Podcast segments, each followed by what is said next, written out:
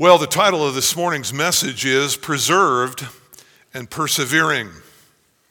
One of the great and comforting realities of our salvation is that once God has saved us, He will never abandon us or cast us off. Once in Christ, always in Christ. If you are truly saved, you are truly saved forever. And I want to reach back this morning to verse 6 in Philippians 1. I'd invite you to turn there. It was all I could do to press through it in the initial preaching of this section, and I want to return to it because it is one of the most well known and best beloved verses in all the Bible.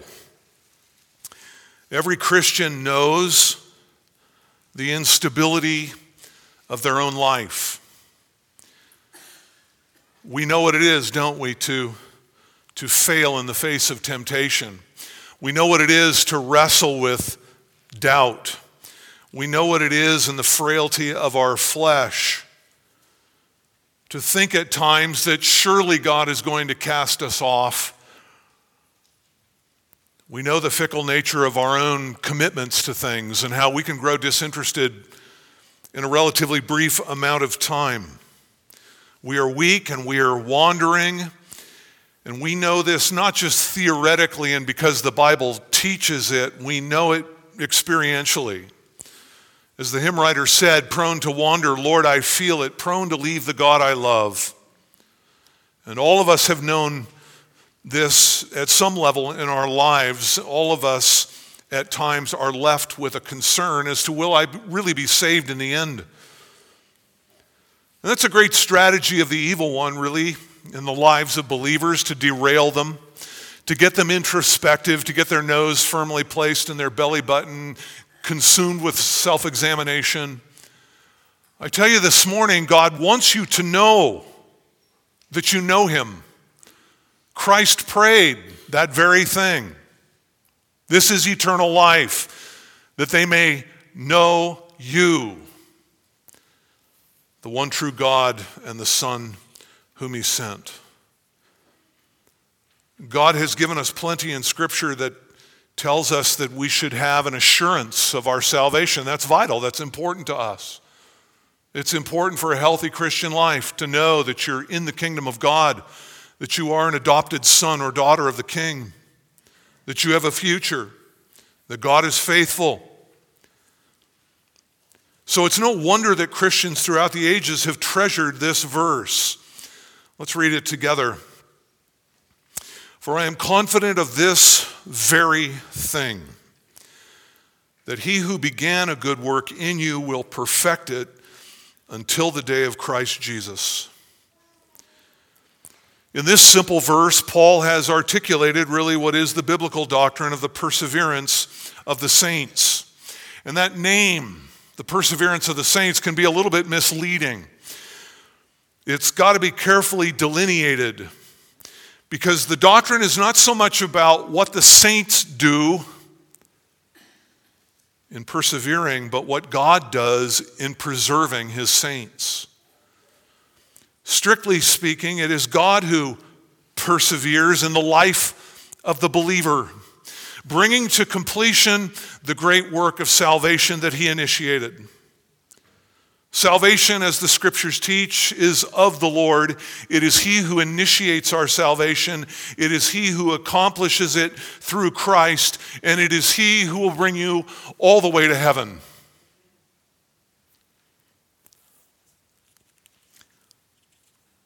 Salvation for the believer in Christ Jesus is the most secure thing in the universe. Why? Because it is rooted and grounded in the character and will of a faithful and sovereign God. It is rooted and it is grounded in the character and will of a faithful and sovereign, omnipotent God. In other words, God wants you to be saved. He wants to bring your salvation to its appointed and glorious end.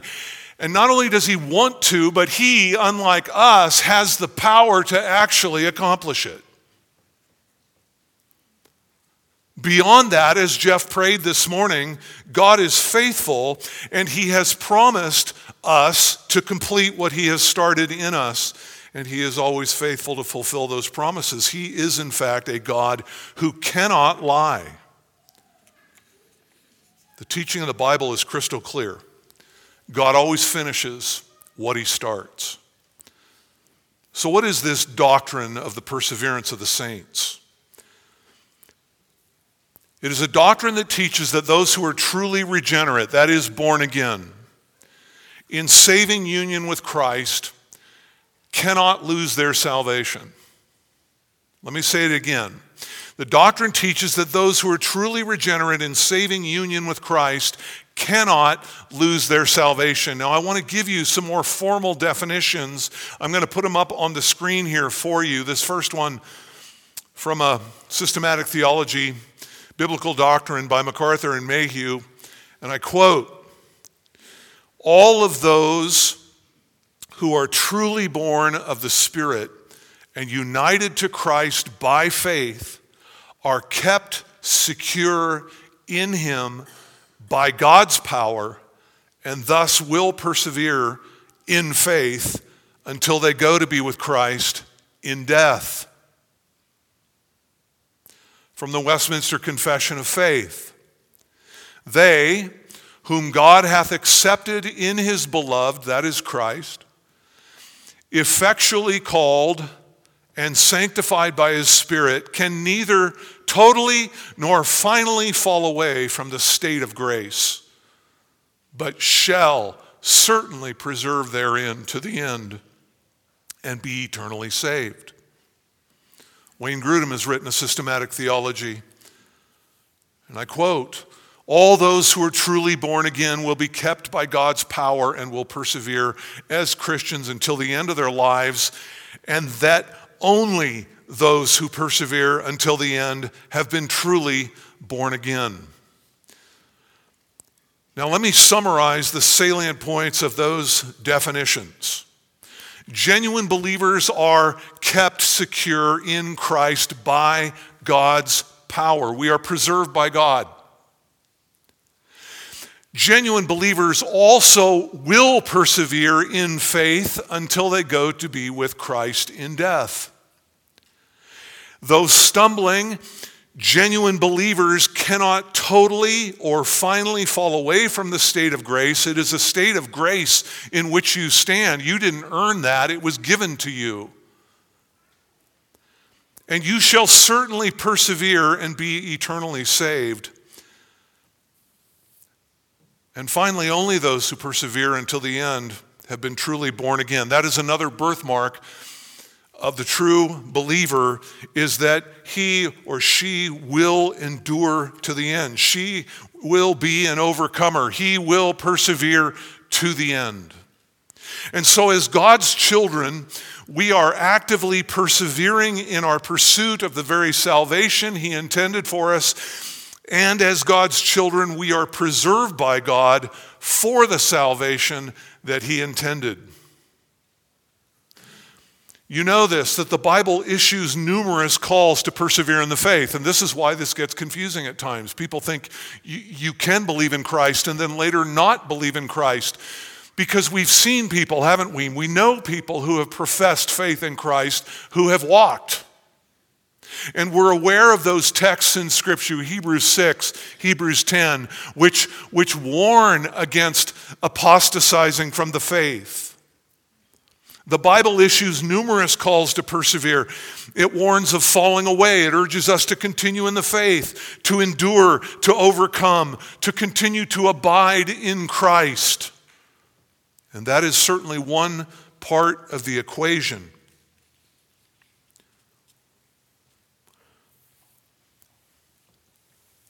We must do those things. But, believer, understand this if you are in Christ, you will do those things by the power that mightily works within you. You see, we are to work out our salvation with fear and trembling, but if we have any honest grasp of our own weaknesses, we are very well aware how dependent we are upon the God who is in us both to will and to work for his good pleasure.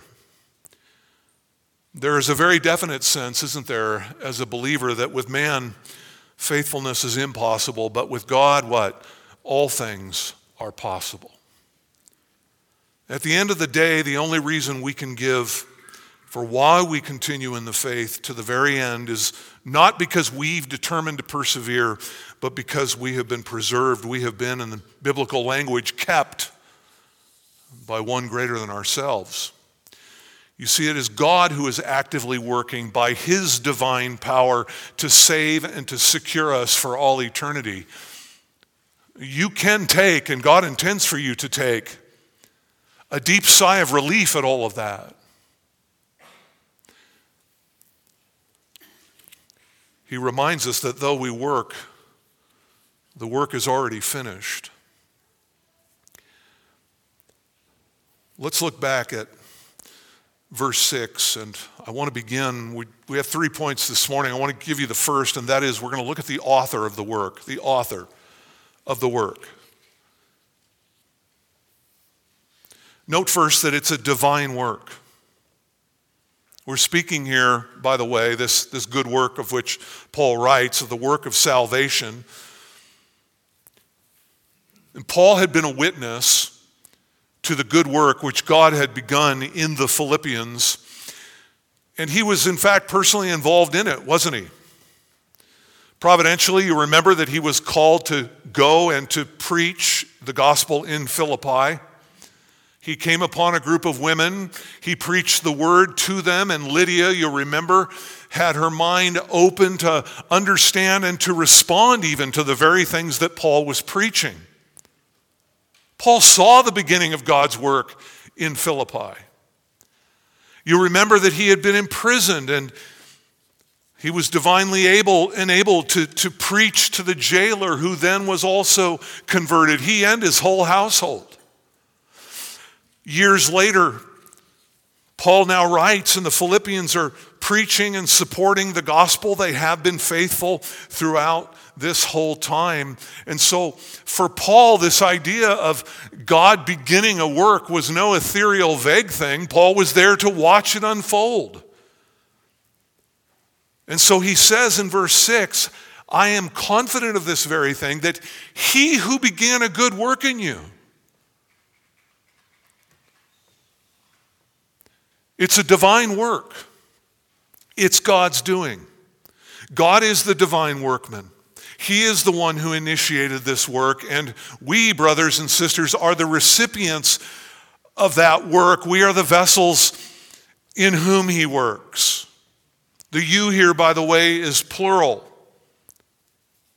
I wanted to, to, to come up front and take that last song that we sang, He Will Hold Us Fast, and I wanted to change it to just that so that we could sing it corporately. It's not just that He's holding me fast, precious as that is. God holds all of His people fast. He who began a good work just bring you back to the reminder that this is, this is just simple English, isn't it? You don't have to get all entangled in all sorts of highfalutin theological arguments. Just remember your basic elementary school grammar.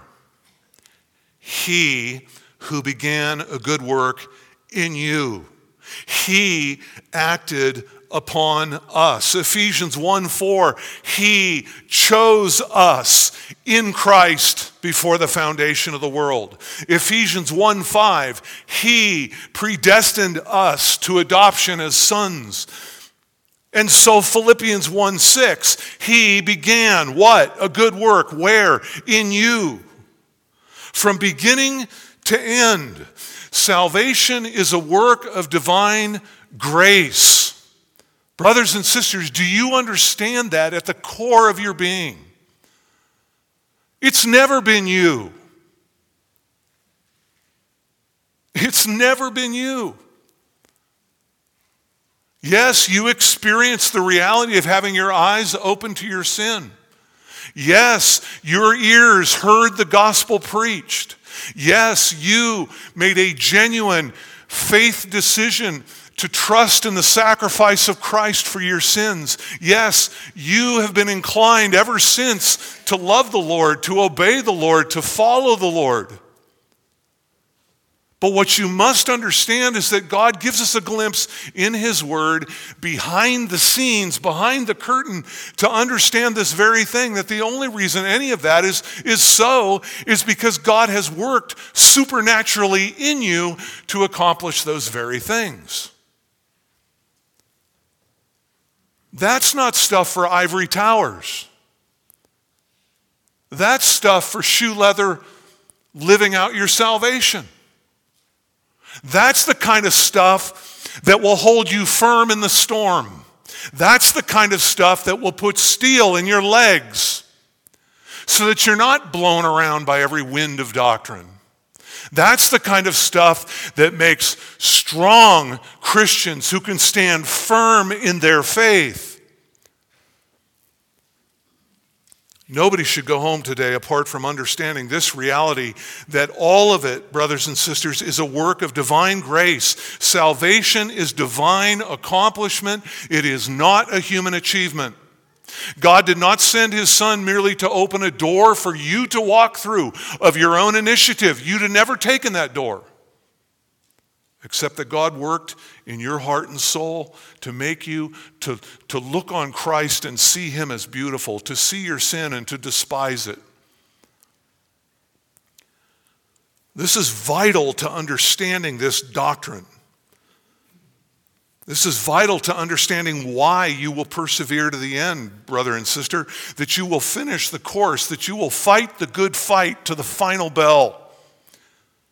He who initiates the work completes the work.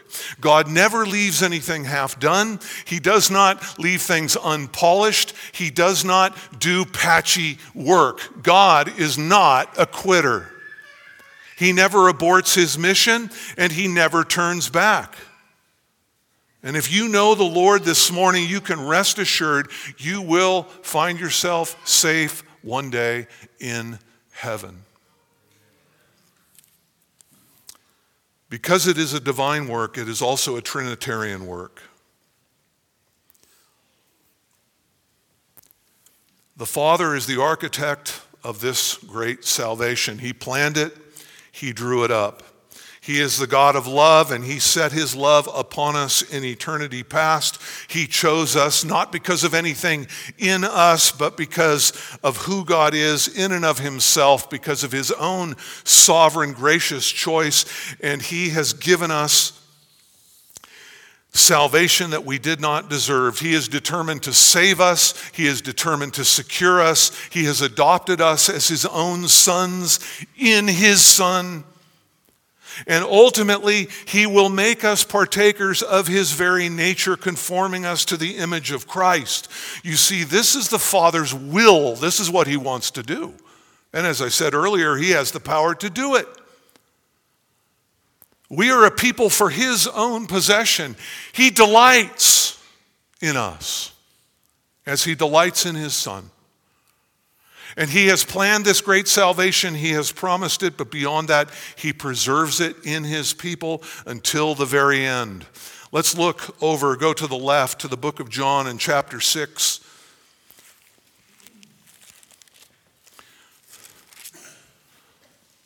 John chapter 6, and we'll pick up in verse 37.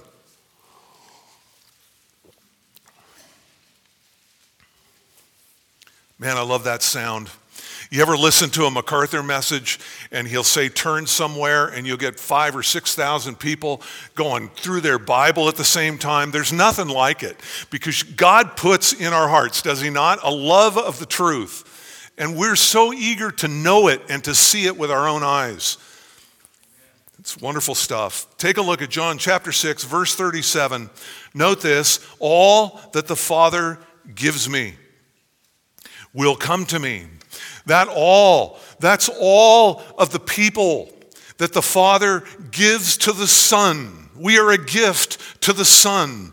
All that the Father gives me will come to me, and the one who comes to me I will certainly not cast out.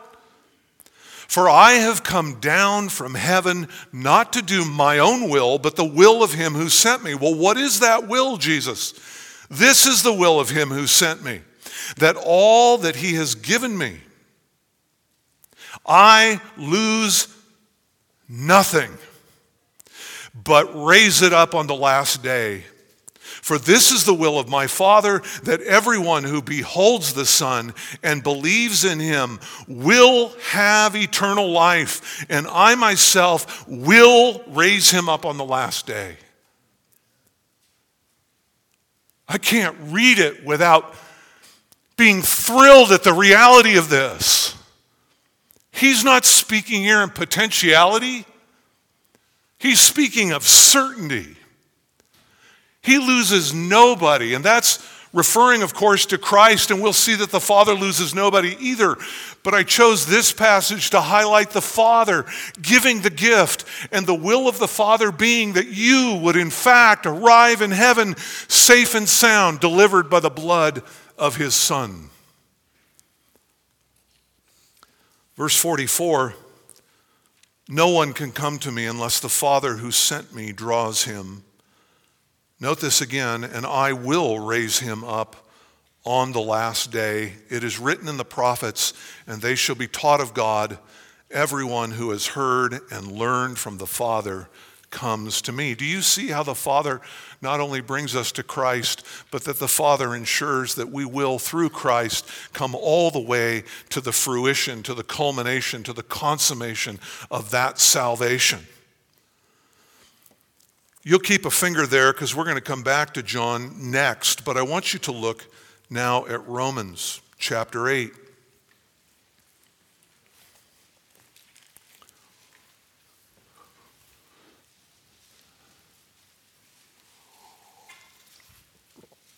I wish that we had time for the whole chapter, but I'm going to point out just a bit. Chapter 8, verse 1. reflecting on all the cross work of Christ. Paul writes, By the Holy Spirit, therefore, there is now no condemnation for those who are in Christ Jesus. We see in verse 38 for I am convinced that neither death, nor life, nor angels, nor principalities, nor things present, nor things to come, nor powers, nor height, nor depth, nor any other created thing will be able, note those words, to separate us from the love of God which is in Christ Jesus our Lord. No condemnation, no separation. Great promises.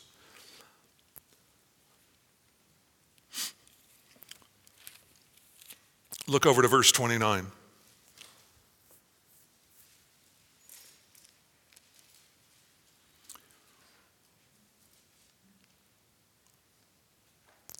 For those whom he, the Father, foreknew,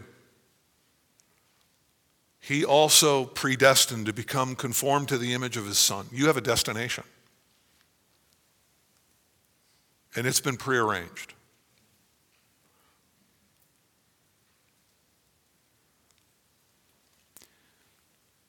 So that he would become the firstborn among many brethren, and these whom he predestined, he also called and these whom he called, he also justified.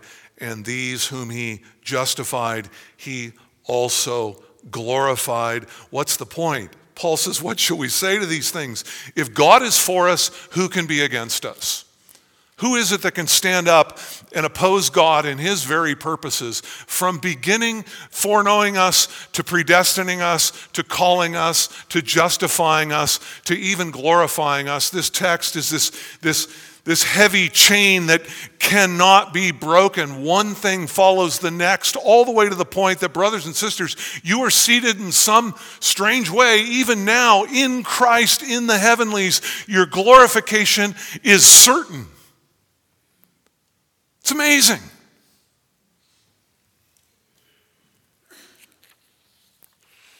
The Father has drawn the plans and He has broken ground in your soul. And I tell you, beloved, the building will be brought to completion. Well, it's not only a work of the Father, it's also a work of the Son. It is the Son, when the Father is the architect, it is the Son who accomplishes salvation. It's by the merits of His perfectly righteous life that we ourselves are, are judged righteous in Him. We have been declared not guilty, though we are guilty, because Christ has imputed righteousness to us.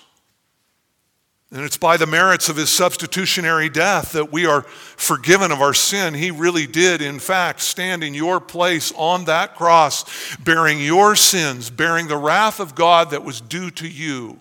By his stripes, you are healed. And it is the merits of his infinite worth that enabled Christ to drink down every last ounce of the wrath of God for all of our sins, past, present, and future. There is nothing left in the cup. The Son accomplishes our salvation in Himself, and therefore He is the one mediator between God and man. He is, in the words of, of John, our advocate, our defense attorney, the one who stands to plead our cause before the Father. And beyond that, now He serves as our high priest. And Hebrews would tell us that He intercedes for us how often? Continuously, day by day, before the Father. Therefore, he is able to save forever. Or, better translated, he's able to save completely, entirely, to the uttermost, all who draw near to God through him, since he always lives to make intercession for them. Christ has guaranteed your salvation. I told you we were going back to John chapter 10 and verse 27.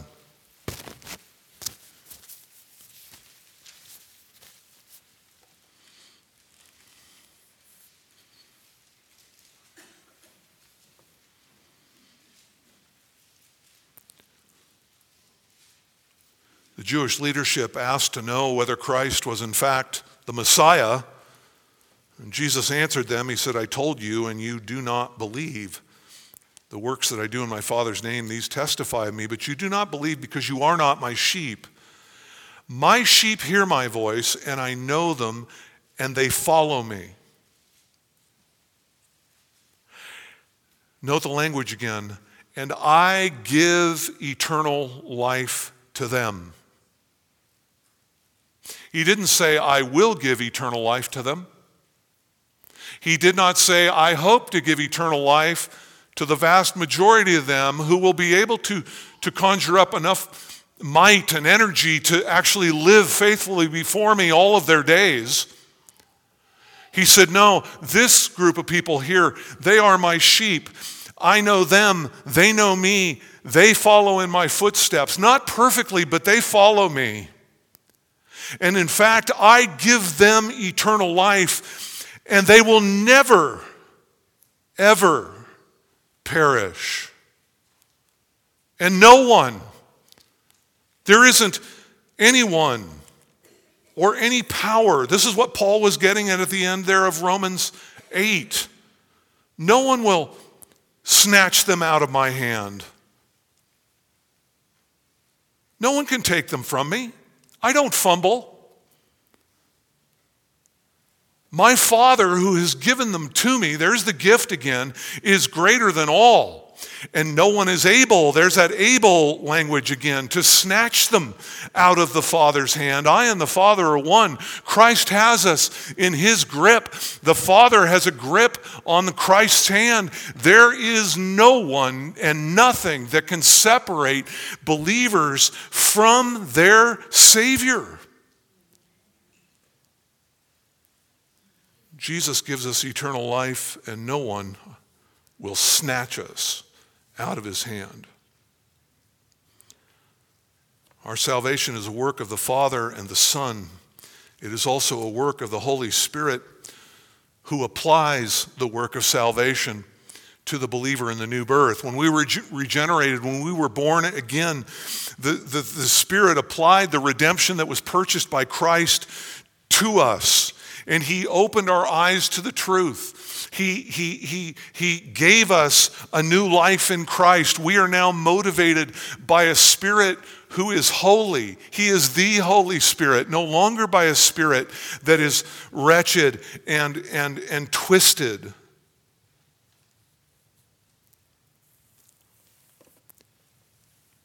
And just as you are secured in the Father and the Son, so our security is sure in the Holy Spirit. He too works us to bring us to heaven. Let's go to Ephesians for this. And I'd encourage you to write these texts down or write them on the inside cover of your Bible. They're so helpful, so encouraging, so uplifting when you are discouraged. Ephesians chapter 1.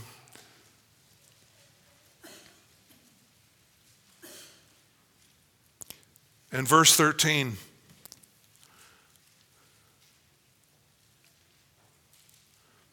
In him you also, after listening to the message of the truth, the gospel of your salvation. So he's got salvation here in view again. Having also believed, note these words, you were sealed in him with the Holy Spirit of promise who was given as a pledge. That word sealed and that word pledge, I want you to, to, to understand what those words mean. We were sealed in him with the Holy Spirit of promise, who is given as a pledge of our inheritance with a view to the redemption of God's own possession to the praise of his glory. You've been sealed by the Holy Spirit. It has the idea of stamping something as one's own. You might think of a brand. Just the ancients used to use this term when they branded cattle or slaves to identify those things that were in fact their own possession. That's the idea here. We are stamped as Christ's. We, we might think of a, of a wax seal and a signet ring used to mark out a letter as being from us. Maybe you have one of those. The main idea, though, is ownership and belonging and possession. And so when Paul uses this imagery, he's describing our relationship with the Lord, that when we believe, he marks us out as his own. And then in verse 14, he tells us that the Spirit was given to us as a pledge of our inheritance, the arrabon it's, it's a commercial term that means earnest money. Christ put a down payment on your life by giving you the Holy Spirit. And He will certainly and surely bring the rest, won't He? Is He ever going to abandon His down payment in somebody? No. The Spirit is given, if you will, for a first installment, a down payment, a guarantee that the rest of the salvation would in fact be coming. It's a guarantee that, that, that escrow will close. It will finally, the deal will be done.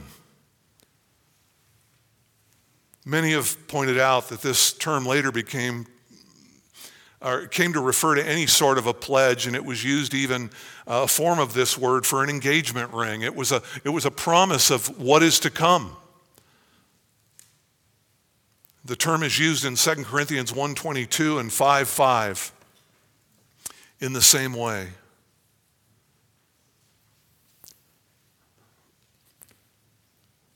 Beloved, do you, do you see that you can rest? If you've entered into his rest, you can rest. God intends you to rest.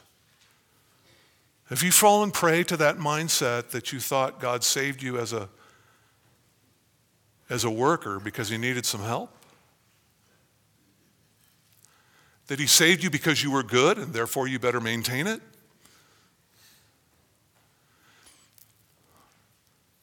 You can rest. You must rest. And you can glory. And you can shout for joy because from start to finish, He has done it. He has accomplished your salvation.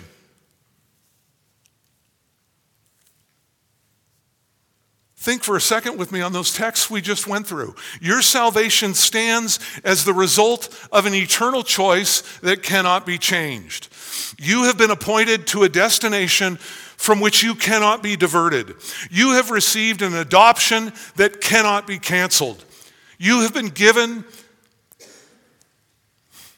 as a gift from the Father to the Son that cannot be lost. You are held in a grip which cannot be overcome. You are bound in cords of love by a chain that cannot be broken. You are marked with a seal that cannot be erased. You are secured by a down payment which cannot be forfeited, and you stand to receive an inheritance which cannot be taken. It is reserved in heaven for you.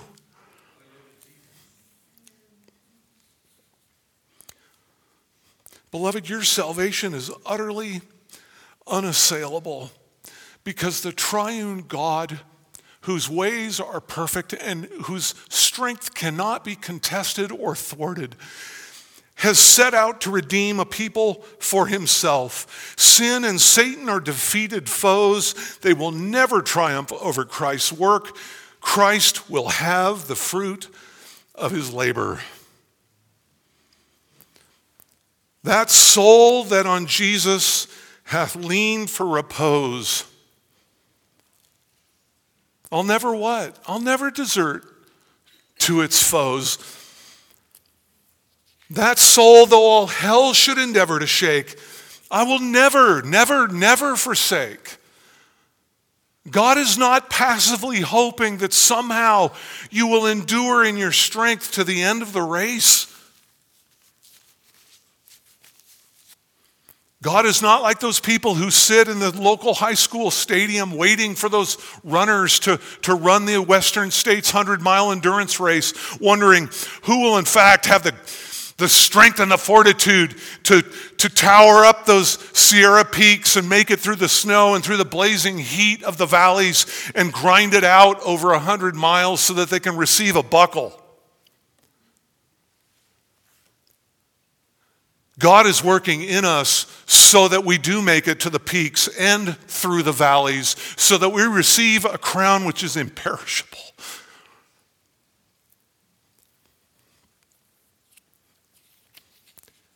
Peter put this so plainly God caused us to be born again, and we are protected by the power of God through faith for a salvation ready to be revealed at the last time.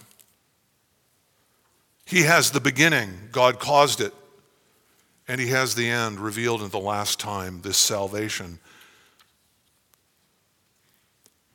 The whole sweep of redemption history in one verse. Salvation is of a God, and you are on the receiving end of a great gift. And yes, you will strive to persevere in trial and temptation. And yes, you will seek to work out your salvation with fear and trembling. And you will seek keep your eyes fixed on Christ and to cling to the cross till the end of your days. And all believers fail and frailing as they may be, will in fact do this. That is part of this great doctrine that, that we will in fact persevere. But again, beloved, as you cling to Christ, you must know that God has a white knuckle grip on you and you will not be lost.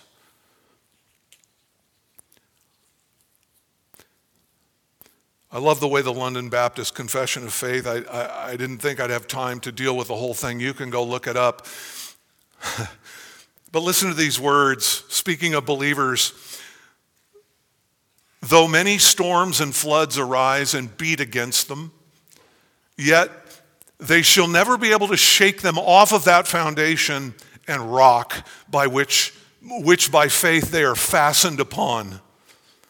They shall surely be kept by the power of God unto salvation, where they shall enjoy their purchased possession they being engraven upon the palm of his hands, and their names having been written in the book of life from all eternity.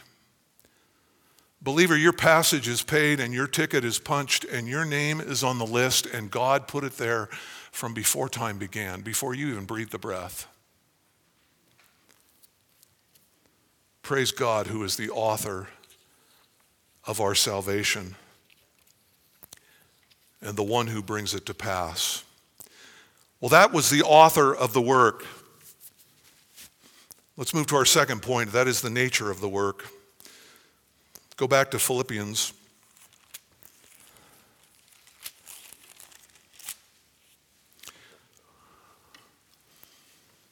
For I'm convinced of this very thing that he who began, note this, a good work in you. A good work in you. And we won't dwell long on this point. Notice that it is a good work. He began a good work in you. Good not because it originates, I, I, should say good because it originates in the very character of God. You remember what Jesus said, Why do you call me good? No one is good but God alone. And because he is accomplishing this work on our behalf, this is a good work. It is a glorious work. He's speaking of salvation, this great work of redemption and reconciliation. We have become, beloved, new creatures in Christ through faith in him. It's not that we've become a renovated self. It's not that we've become somehow a retrofit. We are brand new construction by the Spirit of God, and we have, have, have participated in this, the good work that God has accomplished through the good news of the gospel. Note also that it is an internal work, it is in you. It is a good work in you. He's not talking about the fact that, that, that God gave you some sort of superficial sponge bath. God did not merely wash out their mouth with soap. He didn't give us a moral facelift, take out a few wrinkles. This was radical surgery. It was invasive surgery. God plunged in and converted us, and it was nothing short of a radical heart transplant. He gave you a new heart. He replaced your heart of stone and gave you instead a heart of flesh. He gave you a new spirit, and Ezekiel tells us he made his spirit to dwell within us, so that now we delight in his statutes and his ordinances. God did a good work, he did a mighty work, and he did it in them and, and it was visible and undeniable that this good work had happened. They had become good trees, which then produced what? Good fruit. We also see in this text the completion of the work, and this is our third point. For I'm confident of this very thing, that he who began a good work in you will perfect it until the day of Christ Jesus. He will perfect it until the day of Christ Jesus. I couldn't help but think as I sat down to write my notes of how many things, how many things, more than you can fit on, on my hands for sure, and probably my toes as well. And maybe it's that way with you too. But I have left more things unfinished I have shorted academic essays that I was required to write. I've double spaced and gone in 14 font in hopes of shortening the thing. I have painted stuff, but not removed the thing that's against the wall so that you paint behind it. I've cheated, I've taken shortcuts, I've left wood unstacked, you name it. I know how to not finish. And I hope you won't take offense at it, but so do you. it, it is human, but it is not divine. Aren't you thankful that God did not start this project and then somehow fail to finish? He didn't run out of time, He didn't lose interest, He doesn't quit. Look at the certainty that Paul has of the completion of this work. Right at the very beginning of the verse, he says, I am confident of this very thing. There is a settled assurance in the heart of Paul that God will not fail to finish. He's saying essentially here's one thing, Philippians, that I know for sure. The good work that I saw God begin in you, He will in fact complete it. Here, the word is translated perfect. Epiteleo, it points to the certainty of accomplishing a stated goal. What can we imply from this? Well, you're not finished yet, right? You're not finished. And neither am I. And each one of us ought to maintain that in our perspective as we consider our brother and sister in Christ. We are still a work in progress, but we will be brought to maturity. We will be completed. I love the Sovereign Grace song that he says, What he completes is what? Completely done. Paul's certain of that. We also see in this verse the timing of its completion. He says it's until the day of Christ Jesus. In other words, there's going to be a continuing work in your life and mine until you meet the Lord. And Paul swells at the thought of the day of Christ. We looked at this last week in verse 10 of chapter 1. Remember, Paul said, so that you may approve of the things that are excellent in order to be sincere and blameless until the day of Christ Jesus. He speaks of it in chapter 2 and verse 16, holding fast the word of life, so that in the day of Christ I'll have reason to glory, because I did not run in vain or toil in vain. The day of Christ returns or refers to the return of Christ for the believer. And in, as we mentioned last week, it's not to be confused with the day of the Lord, which speaks of, God, of Christ's return to judge the unbeliever. No, Paul here is looking forward and he's looking out and ahead to that day when, when we will stand face to face with Christ. And he's anticipating the future completion of our salvation and that day of reward. Remember, this is not a day that we answer for our sins. Christ answered for our sins. This is a day where we are assessed for our work, and there will be reward for obedience and sacrifice and good fruit. And what I want you to see again is just how often the biblical writers had their, their minds fixed toward that day. Brother and sister, do you love the Lord's appearing? Do you think about this day? Is your life motivated by this? And here's the other thing, beloved, that I want you to get as you, as you read these words. Do you understand that when you stand before Christ in that day, you will stand complete, finished, not exposed, completed?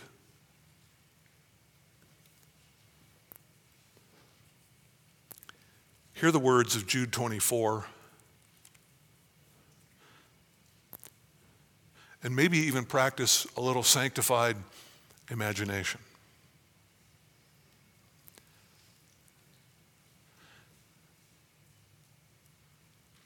Now, to him who is able to keep you from stumbling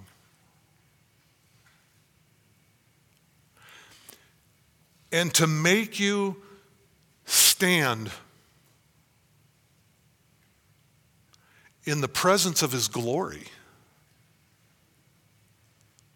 Are you kidding? He will uphold me in the very presence of his glory. He will. And look what the, look what the assessment will bear out. Brother, sister, you will be blameless. And there will be what? Great joy. Now, to him who's able to keep you from stumbling and to make you to stand in the presence of his glory, blameless with great joy. Unthinkable, but factual. Right now, you are a construction zone. And God's project is unfinished. But in that day, you will stand there completed, finished, and there will be a ribbon cutting ceremony of sorts in, in which the finished work of God will be revealed in your life, and the assessment will be this blameless, let's rejoice.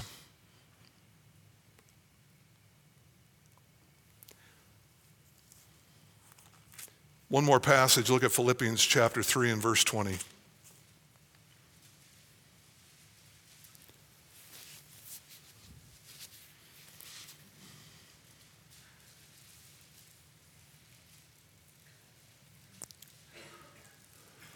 Again, it's just so evident everywhere. For our citizenship is in heaven. What's he saying to these? I thought these were citizens of an earthly country. I thought these were citizens of Rome. I thought these were citizens. No. Paul says you need to remember who you are in Christ. Your citizenship is in heaven from which we also eagerly wait for a Savior. Do you see that they've got an, an, eye fixed toward heaven, waiting for Christ, the Lord Jesus Christ? And look what He will do, who will transform the body of our humble state into conformity with the body of His glory by the exertion of His power, that He has even to subject all things to Himself.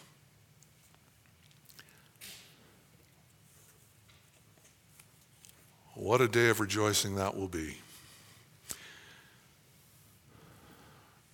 1 Thessalonians 5, verse 23 and 24. Now may the God of peace himself sanctify you entirely, and may your spirit and soul and body be preserved complete, without blame, at the coming of our Lord Jesus Christ. Faithful is he who calls you, and he will bring it to pass.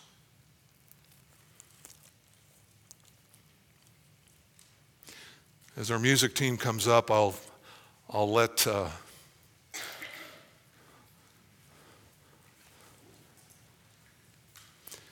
our brother James Boice have the last word. Men lack perseverance. Men start things and drop them.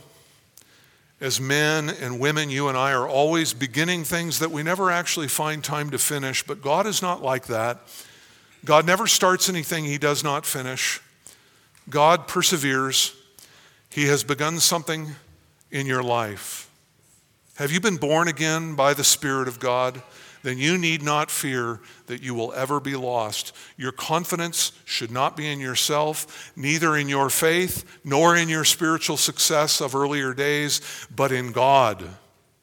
It is He who calls us as Christians, He leads us on in the Christian life, and He who will most certainly lead us home. Our Father, truer words have never been spoken the evil one would certainly shake our souls. And Lord, we see still this flesh that wages war against our souls. And Lord, with an eye to the power of the evil one or an eye to our own strength, surely we would fall away. But Lord, our eyes are fixed on you the author and perfecter of our faith, who for the joy set before you endured the cross. Lord, you will bring it to pass. And so we rejoice with joy inexpressible. Lord, our hearts are full at what you've accomplished for us, and we give you all praise and glory and honor, for you alone are worthy. Help us this day, Lord, to walk in the reality of these things that we might rejoice still the more. And we pray for those believers who are here this morning who are discouraged, whose eyes have been fixed on their own weaknesses.